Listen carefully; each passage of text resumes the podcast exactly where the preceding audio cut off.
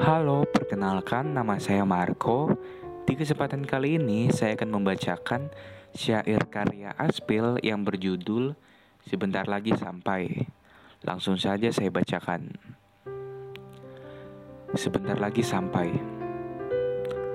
Cuma kalimat penenang setiap hari. Padahal aku tahu kamu akan sulit keluar dari sini. Terasa dalam dan gelap sekali. Walau otak nekat untuk berusaha, tapi tetap saja kalau hati masih keras kepala. Semua kembali ke niat. Kalau sudah bulat, aku yakin dirimu pasti bisa.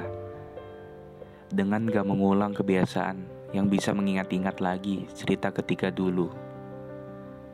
Kecuali kalau kamu tahu risiko setelahnya.